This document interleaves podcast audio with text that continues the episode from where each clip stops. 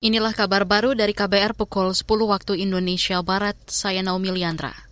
Menteri Keuangan Sri Mulyani Indrawati mengklaim perekonomian negara menunjukkan kinerja yang baik pada tahun lalu. Salah satu indikatornya ialah penerimaan pajak naik signifikan. Kata dia, pertumbuhan ekonomi kuartal ketiga 2022 di atas 5,7 persen.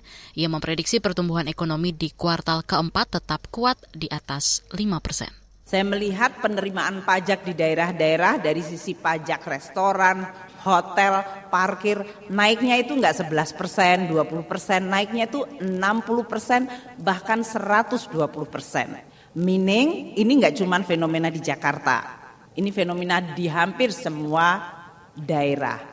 Growth di semua pulau di Indonesia sudah tumbuh. Mungkin yang paling rendah Pulau Sumatera, namun itu pun di 4,7.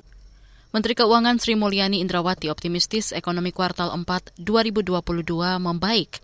Itu terlihat dari meningkatnya konsumsi masyarakat karena mobilitas di akhir tahun juga meningkat.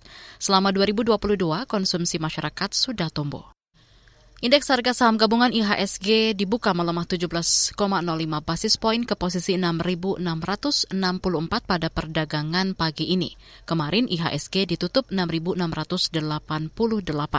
Dikutip dari data RTI tercatat 334 juta saham telah diperdagangkan di menit-menit awal dengan nilai perdagangan 212 miliar. Frekuensi perdagangan mencapai 21 ribuan kali transaksi. Sebanyak 128 emiten saham naik, 107 saham terkoreksi, dan dan 238 saham stagnan. Selain IHSG, rupiah juga anjlok ke level 15.583 per dolar Amerika Serikat.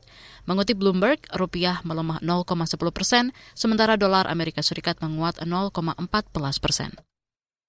Saudara, demikian kabar baru KBR. Saya Naomi Liandra.